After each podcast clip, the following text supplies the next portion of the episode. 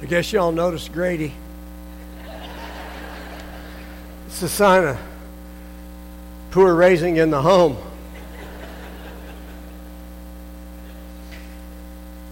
Is there anybody in this uh, group of folks that has never sung the wise man song?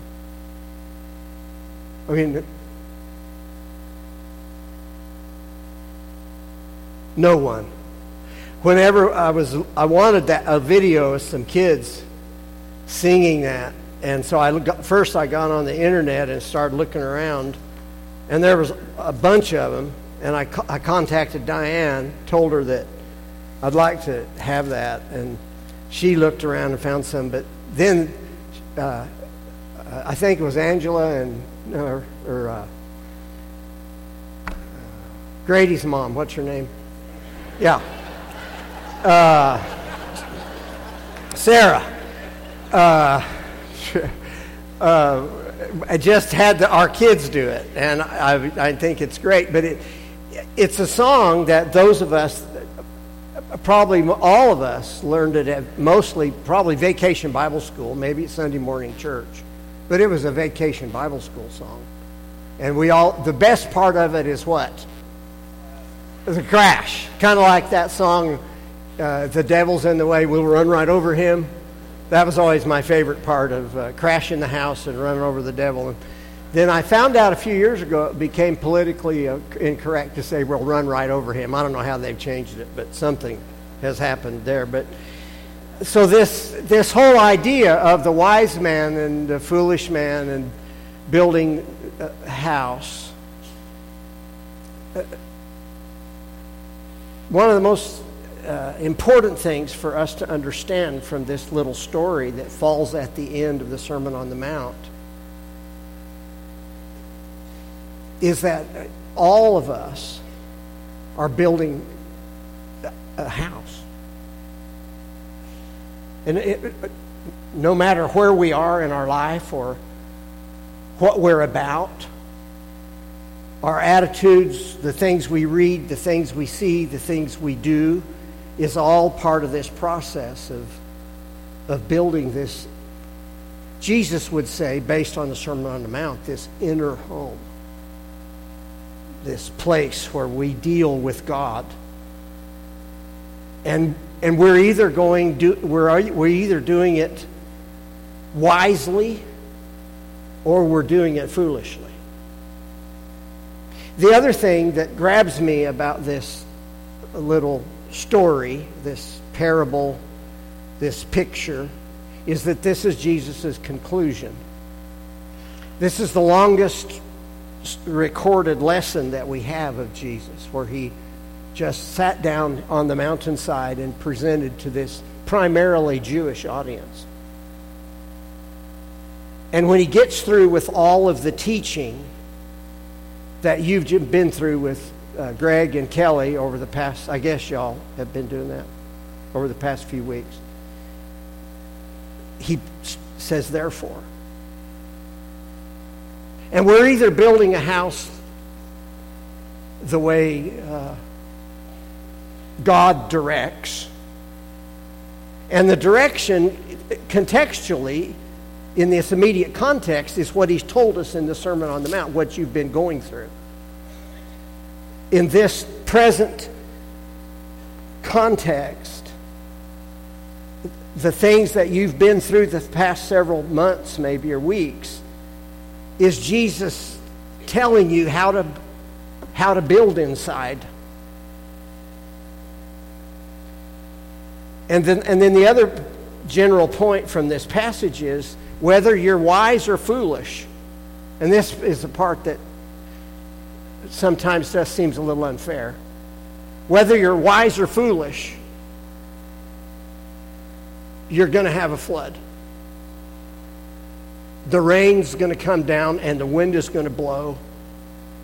And it's not going to be some summer Colorado 2 o'clock sprinkle. It's going to, Jesus says, it's going to beat against your house. And that's the story that God tells in Scripture from beginning to end. It began, of course, since that first decision in Genesis chapter 3. Adam and Eve, as they were, when they opened their eyes and they were just there, and God gave them all the things that He gave them in the garden, everything was perfect. But since God wanted them to reach out to Him and not just respond to Him out of some innate power that God gave them, He said, I want you to come to me. They had a decision to make. And, and since that decision, we've got what we've got.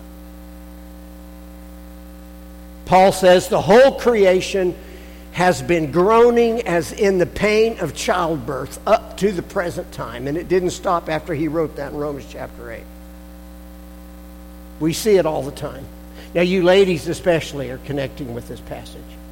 Because no matter what we men go through in life, we could be going through the most horrible experience that ever existed and crying about it. And you would just look and say, Well, have you had a baby?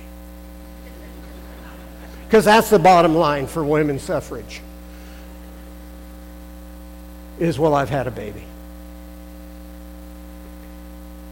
God says that that's the way our world is.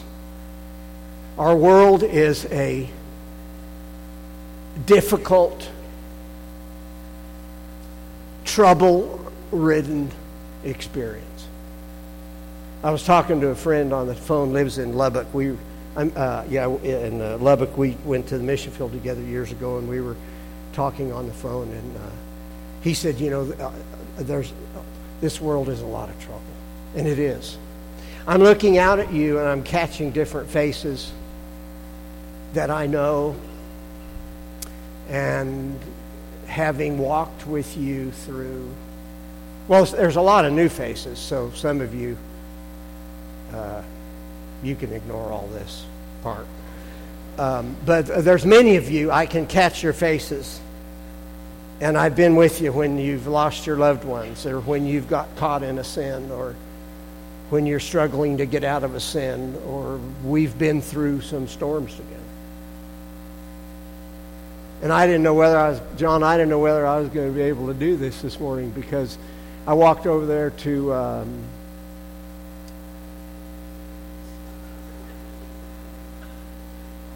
Don't help me, just sit there. to, I know, I know, there's a lot of people. Who you pointing at, dummy? Um, if you're new here, they used to be used to this. It's an ongoing problem. That's why I'm gone.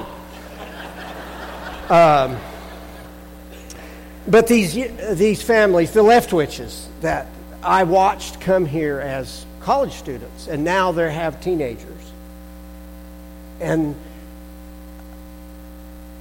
I've watched us, I've been with you when we've died and when we struggled and when we've been so sad we just want to go out in the yard and howl. And that's the nature of this world. The Wardens losing a son, two sons within a year, and the list goes on. This is a troubled world. And it was it is the story not only of ours, but it's the story of the people of the Bible. All Adam and Eve's story. It's uh, uh, it's Noah's story. Can you imagine the time he spent building that ark every day getting up to that? And we tell the story and we know the ending and everything turns out great except for the vineyard. and uh, but I don't know that we think about Noah every day dealing with that. Or Abraham's walk to Moriah with Isaac in tow. The promised son that is indeed a son of promise that's going through whom the whole world is going to be blessed. And God says, I want you to kill him. Well, sacrifice. It was a three day journey from where they were until they saw the mountains of Moriah. Another day to get there. Four days. His sons followed him. He's got the donkey with all the wood and everything on it. And Isaac is asking him, Where's the sacrifice? Where's the lamb? How do you think Abraham felt in that three day journey? Paul's dilemma in Philippians chapter 1. He wanted to stay and work with the Philippians, but yet he wanted to go and be with the Lord, and he said, I don't know what to choose. And so our world is filled with um, this beating rain, this strong wind, these trials, these troubles, these hardships. In Hebrews chapter 11, the writer talks about the victories of faith. They quenched the fiery flames. They conquered kingdoms. Their weakness was turned to strength. They raised back the dead. They raised to life the dead. As well, times of trial that didn't come out so well. They faced, these are people of faith. They faced jeers and flogging. They were chained. They were imprisoned. They were sought into. They were, they were persecuted. The scary thing about the wise man and the foolish man, the difficult thing for us to accept sometimes is that uh,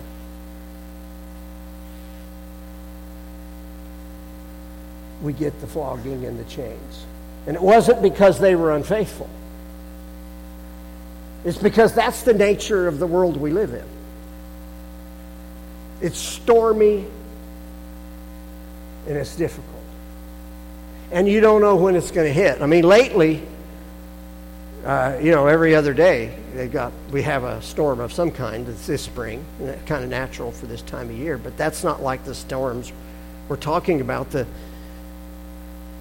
the easy storms are easy. It's the hard ones that beat against the house. You, you see this reality in the songs of Israel. Read the Psalms. I am laid low in the dust. My soul is weary with sorrow. You ever felt that way? You ever felt like, you know, why me? How can, how can this has to hurt so bad?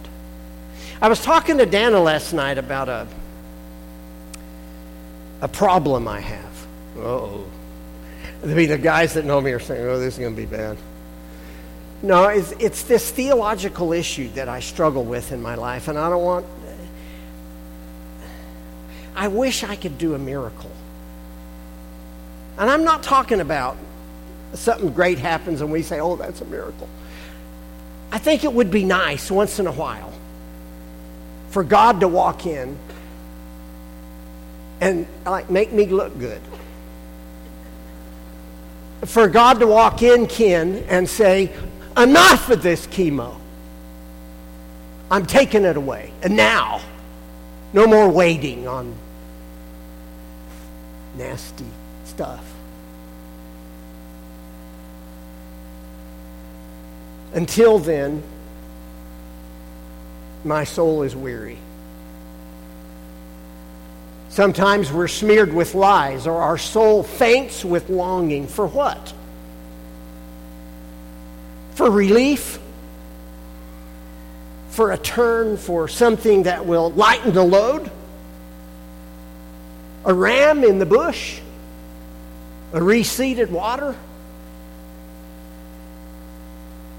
And it's hard. And I'm, is anybody surprised by this? I mean, you think they invite me back to preach, I'd tell you something you don't know. But isn't this life? And every one of us knows it. Some of you don't yet, you know, but it's coming. Just don't get married. And in the process, you know, that was a joke. Yeah, well, they say, yeah, sure, we're not going to get married. That's our only goal. So, so in the meantime, Peter says, and this is the part that's both encouraging and hard humble yourself under God's mighty hand, that in due time he will lift you up. What's the hard part of that verse? Due time. Because I want it now. I want relief now. This morning I got up, my stomach was hurting real bad. It's part of my deal now. And I didn't have any Pepto, so Danny gave me a glass of buttermilk and an apple. By the way, if you don't want to spend money on Pepto, that, that, that little pres- prescription works buttermilk and an apple. Humble yourselves under God's mighty hand that in due time you have to wait. In due time. God is still mighty and his hand is still there, but it's we've got this due time to deal with. During these periods, we have to rest in God's word.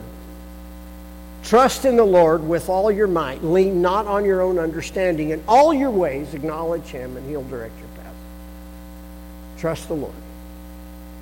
When you boil down all the religion and all the things we do and all the things we seek to do, the bottom line is God is just saying, Look, I made you.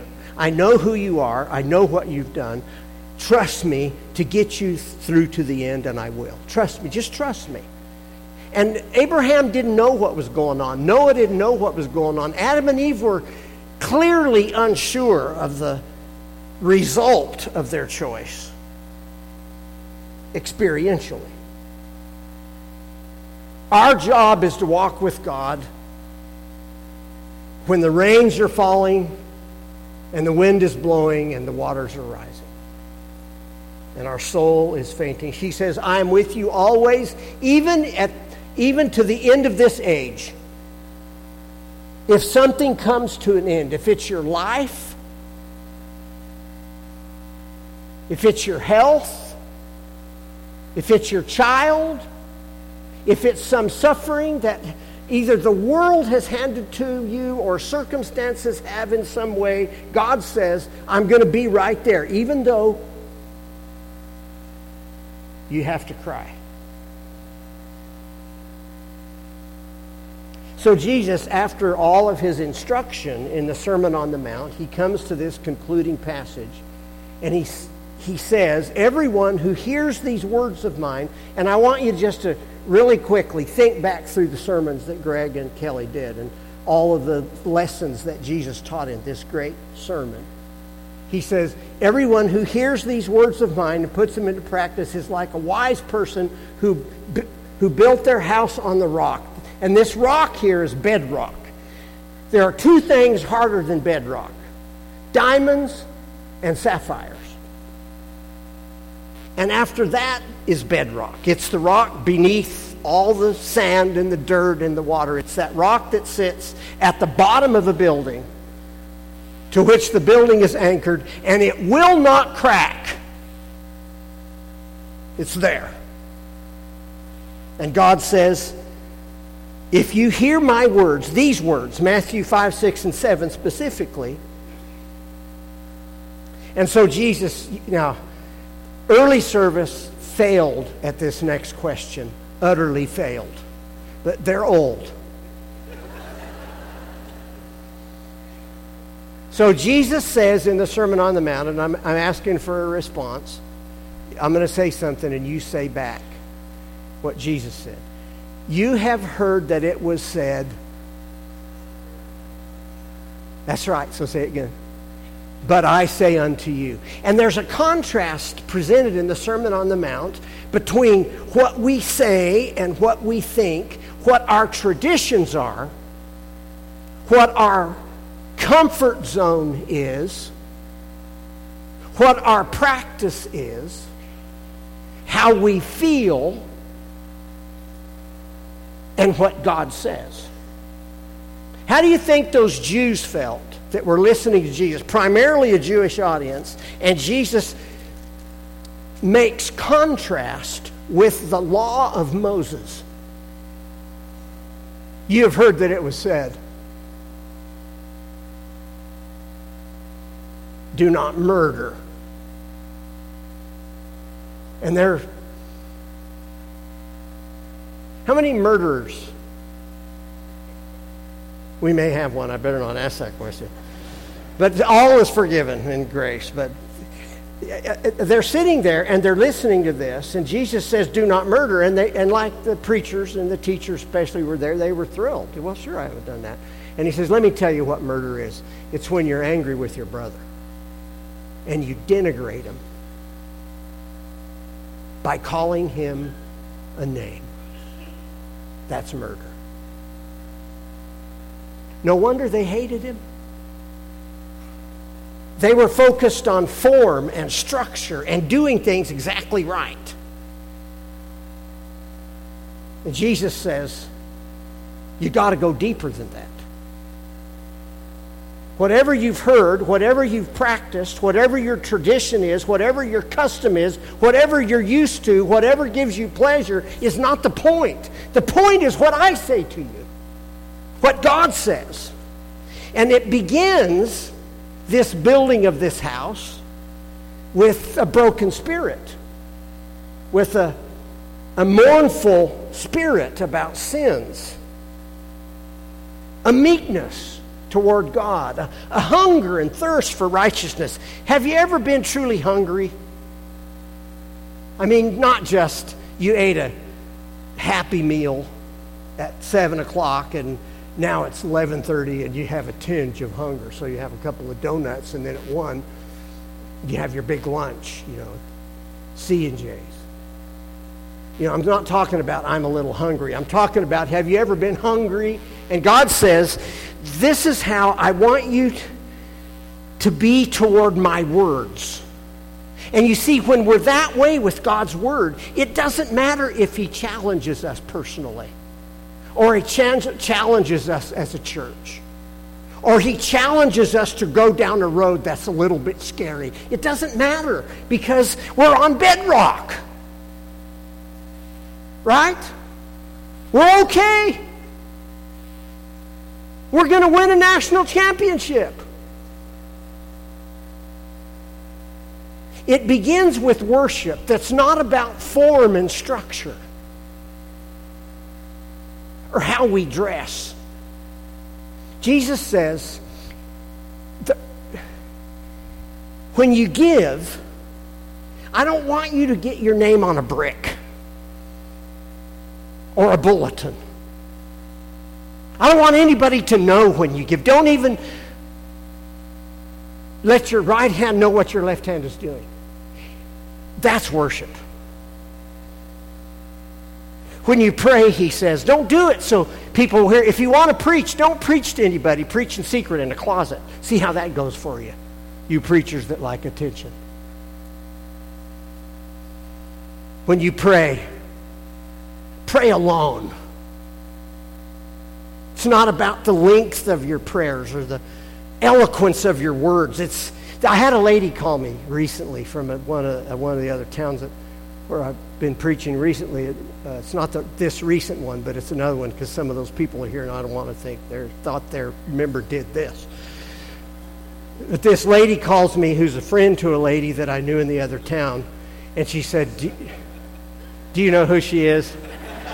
so uh, she called and she, she messaged me, and she said, "Do you have time for me to ask you a question?" I said, "Sure." She said, "I got a bunch of money back from my income tax." And I want to give it to a needy family. Can I, will that count as my tithe? I said, Well, of course not. Does that surprise you? No, I didn't. I said, and I thought of this passage. I said, God knows why you give money. If you never get it, I said, you may not get an income tax uh, write off, but God knows when you pray. God knows when you sing. God knows when you give. God knows when you fast. And nobody else needs to know. You see, God who sees in secret rewards in secret. And that's where the bedrock begins. It's what happens inside of us, between us and God. And it just sits there as this strong, unbending, unyielding, foundational aspect of our lives that and we can't lose even if we die Did you hear about my sister and brother in law? She goes to the doctor. This is like two months ago. She's got stage four metastatic pancreatic cancer. Two to six months to live. A couple of days later, her husband goes to the doctor with pneumonia, but it's not pneumonia. It's stage four metastatic lung cancer. He's dead in three days. We're going to her funeral and his funeral next weekend. Watching my sister, we got together, went up there to see her, say goodbye. We sat on her bed and put on this prayer shawl that my other sister made for her, and we, we just held on to each other. She was next to me and the seven kids. She was the third from the bottom. She was my playmate growing up, and she's the only one around. The rest of them were gone, and the queen wasn't born yet. And we, we covered ourselves in that shawl, and we cried and we prayed together. But it was wonderful to watch the bedrock of her faith just carry her into eternity fine. She did it fine. And so, hearing God's word, I say unto you, our present sufferings, God's word says, are not worth comparing with the glory that will be revealed. So, think about the worst day of your life, the worst moment of your life, the worst ex- period in your life, when you felt the worst, when you just were ready to just give it up and you just were so drained and so down, you just put that on a scale of misery. And God says, when you walk into my place, that glory, it's going to be so glorious that the highest level of suffering that you've ever endured won't even compare with the least of that glory. Bible says we share in his sufferings in order that we may share in his glory.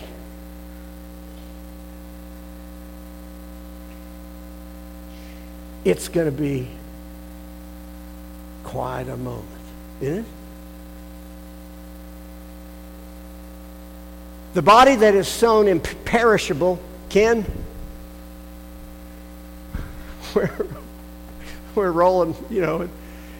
Sown perishable, raised imperishable. Sown in dishonor, raised in glory. Sown in weakness, raised in power.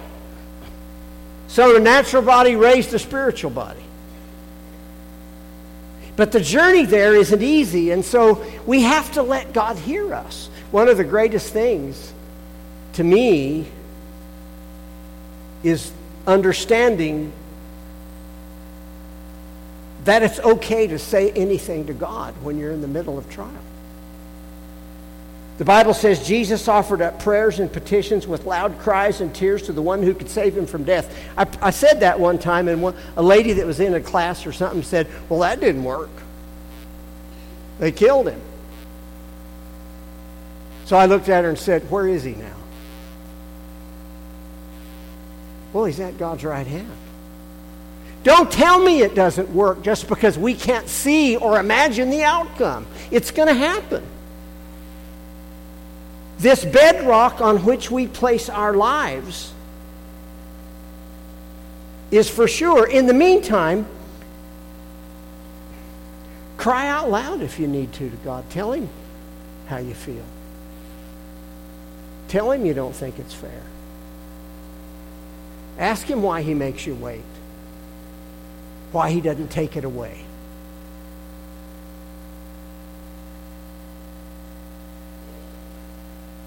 The Bible says that the Lord Himself, here we go, he, and this is in the middle of all this, this is, we wait on this. It, the Lord Himself will come down from heaven with a loud command and with the voice of the archangel and with the trumpet call of God. And the dead in Christ will rise first. After that, we who are caught we who are left will be caught up together with them in the clouds to meet the Lord in the air, and so we will be with him forever. Now, that, that verse requires imagination. So, if you're going to, so what's going to happen if we're not dead when the Lord comes back? Is the dead in Christ are going to rise, and then there's going to be a, sorry, trumpet blast, and Jesus is going to come back. And when you're still alive and you're looking up there, I might see Grandpa Forey in the crowd in his resurrected body, headed back to see his namesake. Or my Grandma Grove that I've told you about so often. And who are you thinking about right now? Who are you going to see?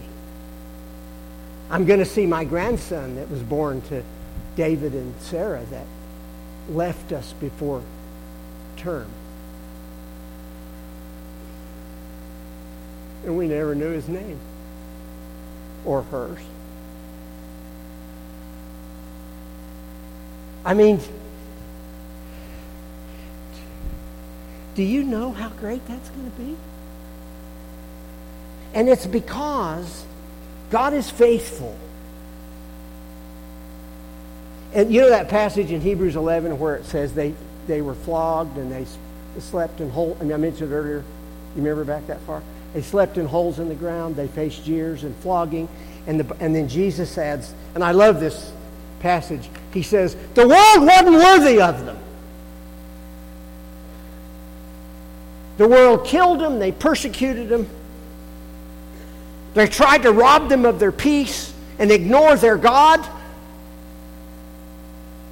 The world wasn't worthy of people of faith. In this stormy world, and the, uh,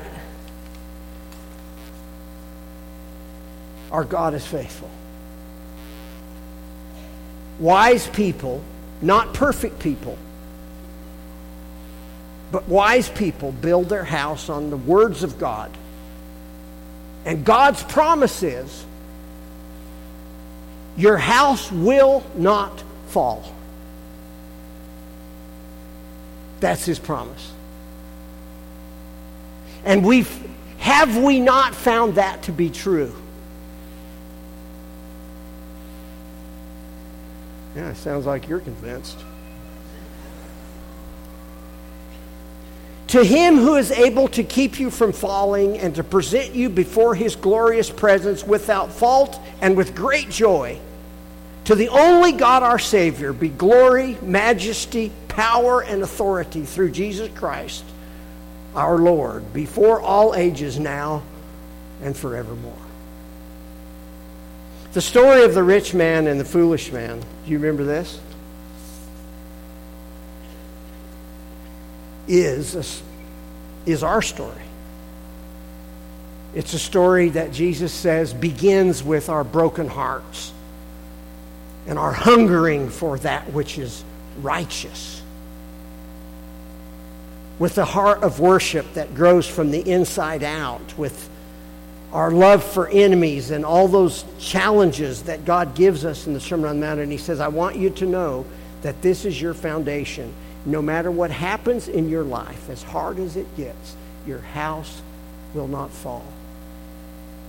And I am faithful. We're going to sing, Great is Thy Faithfulness. And I'd, I'd, I'd like to ask us all to, to d- look down deep and sing it as we do a little panorama of where God has been when we've lost our kids and when we've buried husbands and when we've said hello to illnesses with children that don't go away. And when we've suffered through traumatic experience that has changed us and our perspective forever. And when we're facing something and we're not quite sure how we're going to get through it. Remember that God, hasn't He always been there? He's faithful. And this little verse is let the rain come down. Because your house will stand firm. That's his promise. And one of these days I'm going to come to get you. So great is thy faithfulness. I hope today was a word of encouragement to you. And I hope that when we sing this song, I'm going to sing it with you. We're going to sing it. Have you fixed the roof yet?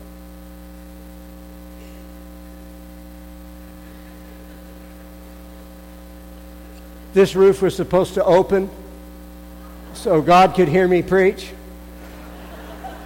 They hadn't fixed it yet, these elders. Great is thy faithfulness, O God, my Father. Let's sing it with gusto, with praise to the glorious God who's there when the water rises, while we stand and sing.